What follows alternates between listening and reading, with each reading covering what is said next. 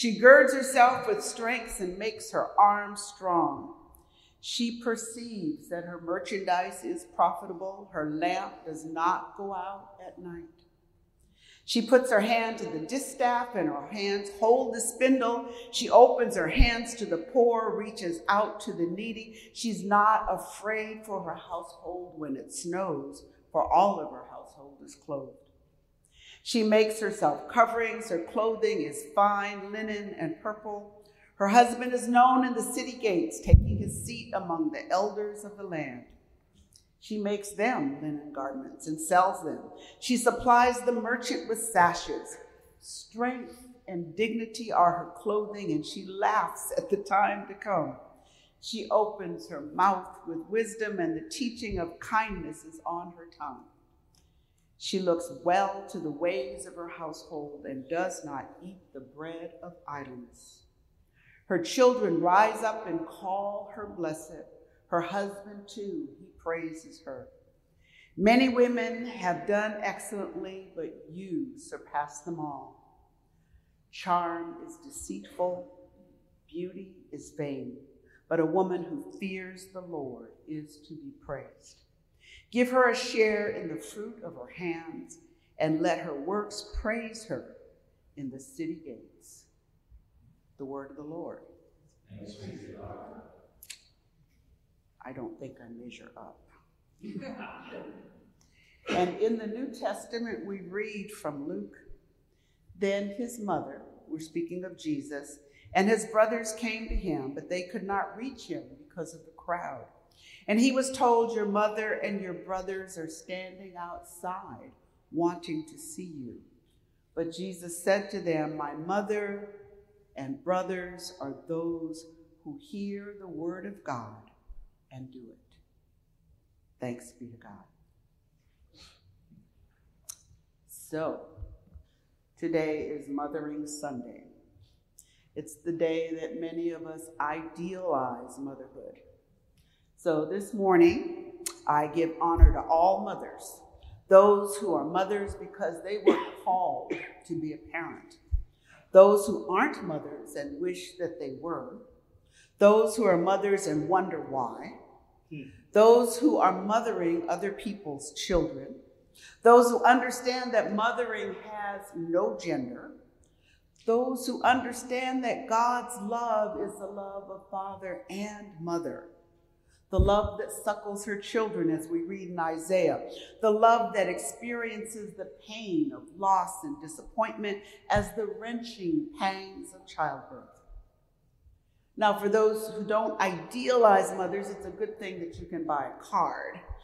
Because you can get a mother for any, you can get a card for a mother of any circumstance a mother of many, mother for the first time, biological mothers, stepmothers, adopted mothers, chosen mothers, estranged mothers, sisters who are like mothers, aunts who are mothers, mothers who aren't very mothering. And then there are the cards for mothers you love, mothers who are sick, mothers who have died, mothers who annoy you, mothers who have cost you years in therapy. And then there's the catch all category any mother so, no matter what kind of relationship you have or have had with the person who mothered you, she or he provided you with some significant lessons by their word, by their presence, or in their absence. So, this morning, I invite you to remember the lessons that you learned from your mothers lessons that have helped you to engage with God's people in a loving way. Through Jesus Christ, we are all members of one family, the family of God. Family matters to God. And in scriptures, we read, The Holy Spirit, whom the Father will send in my name, will teach you all things and will remind you of everything I have said.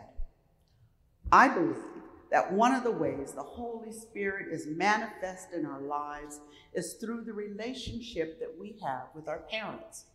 So, in the spirit of Mothering Sunday, I'd like to share a few of the lessons that I've learned in my mother's home. Lessons that have helped me to engage with my siblings and that have helped me to embrace all of God's children as my brothers and my sisters. So, number one, there are 10 if you are concrete sequential and you want to know how far we have to go. There 10. number one, at least one of us is crazy. Crazy, eccentric, especially gifted, especially needed. Every family has someone who is different. Someone who marches to a different drummer, someone who makes the, someone who makes the others look bad, someone who makes the others look normal. If you don't think that you have someone in your family who's crazy, maybe it's you. or you may have someone who makes the others crazy. Love them anyway.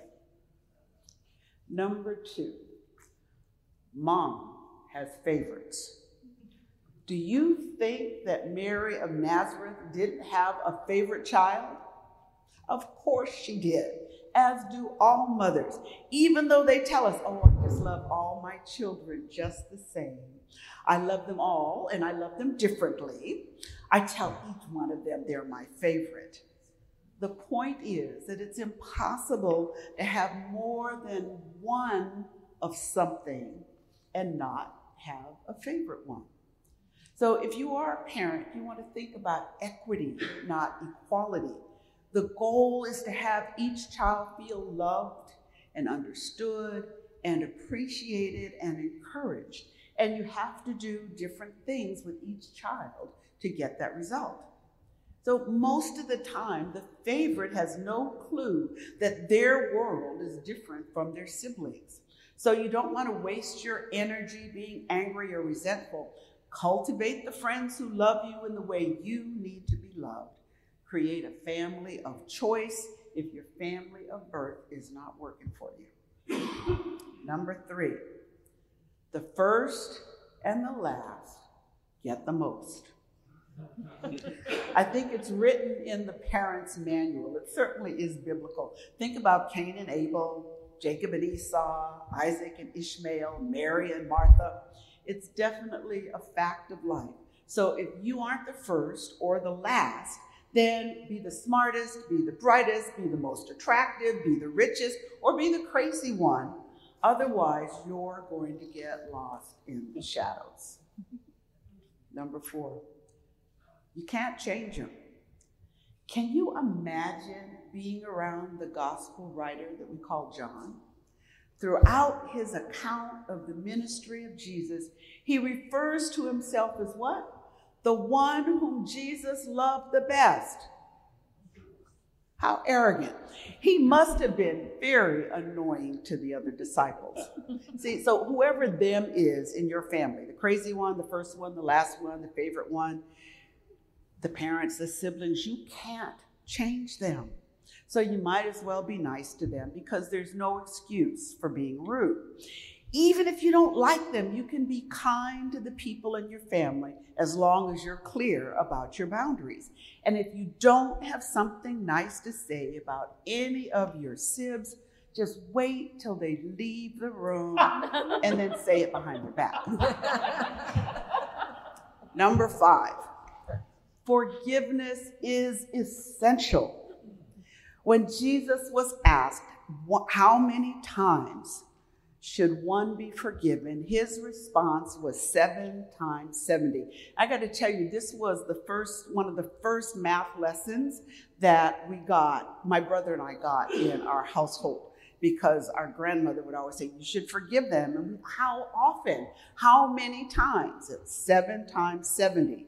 And so we had to grow a little bit till we could do that math in our heads. So seven times 70, that's the estimate. But remember that forgiveness is not being stupid. Forgiveness doesn't require reconciliation. Forgiveness is about you and God.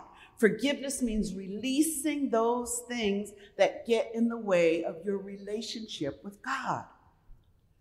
We belong to God and we are connected to the family of God. And yet, there's something about the pull of family ties. Even if we can't stand them, we still long to feel connected to them. So if you are holding on to resentments and anger or hurt, there's not going to be much room for love and compassion and generosity.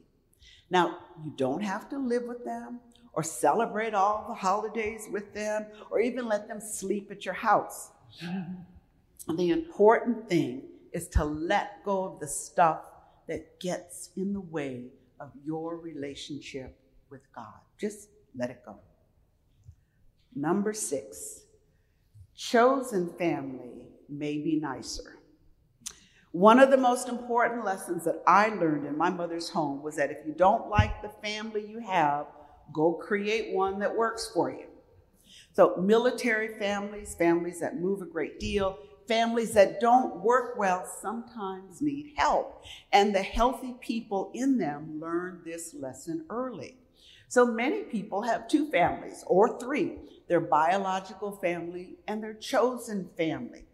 The value for family is so great, and the number of people on the planet is so large that if your family doesn't work for you because they're too big, or they're too small, or they're too far away, or they're too sick, or they're too crazy, you can go get another one. When Jesus was told his biological mother and siblings were there to visit him, his reply was, My family is those people who seek to do the will of God. Lots of choices. Number seven, don't be generous to a fault. If you can't afford to give it away, don't loan it. It's a hard lesson to learn. You want to be generous and compassionate, but you don't want to be stupid and you don't want to be an enabler. Jesus said, Pick up your bed and walk. He didn't say, Here, let me carry your bed for you. He called to Simon Peter to get out of the boat and come across the lake. He didn't go to Peter with a motorboat and say, Here, I'll take you across the lake. He told Zacchaeus to come down, climb down from the tree. He didn't send the paramedics to go get them. Jesus helped, but he didn't enable. So, how can you do this? You can say, if someone asks you for a, yet another loan, when can you pay me back? Not how much, but when can you pay me back? That's the first thing you say. Or my favorite is, well, I loaned your sister some money and she hasn't paid me back yet. Why don't you get it from her? And then you can say, um, no, I'm not going to do it this time because I don't want to support your dependency. I don't want to enable your dependency. So try it out. You don't try all of them at once, but just try one, baby steps to get to the point where you help, but you don't enable.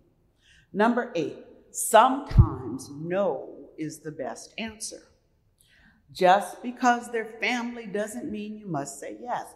You must be clear about your boundaries and what's not okay for you. You want to be clear in your communication. You don't have an obligation to explain why. It's imperative that you speak the truth with love, but you don't say yes unless you mean it. So when you say no, you want to say it clearly. So you don't give reasons and lots of explanations because you're giving them ammunition to argue against you. So you work from a script if you need to. You practice ahead of time. And then you be a broken record or a stuck CD, depending on how old you are. And you say the same thing over and over again. Or you make a referral. You say, well, no, I'm not going to do that. Go ask your father you offer an alternative. No, I'm not going to do X, but I could do Q. That would be helpful for you. And then you remember that the best way to say yes is yes and, not yes but. Number nine, leave a legacy that you are proud of. See, in spite of the family you come from, no matter what they did or didn't do to you, at some point you are on your own and responsible for your own behavior and your own craziness. So, to new parents, I always say that when you start the college fund, you also start a therapy fund. So, when your kid is old enough to blame you for ruining his or her life, you apologize, give them the money, and tell them to go get some help. to adults whose family isn't quite the right fit, just remember that if you are old enough to blame your family for how you are, you are also old enough to do something about it. The bottom line is this, my friends. Number 10, we are all family, like it or not. Regardless of your family of birth or your family of choice, and families of choice are not all perfect, we all belong to the family of God. So let's try to remember that and make our divine parent proud of all of us. Happy Mothering Day.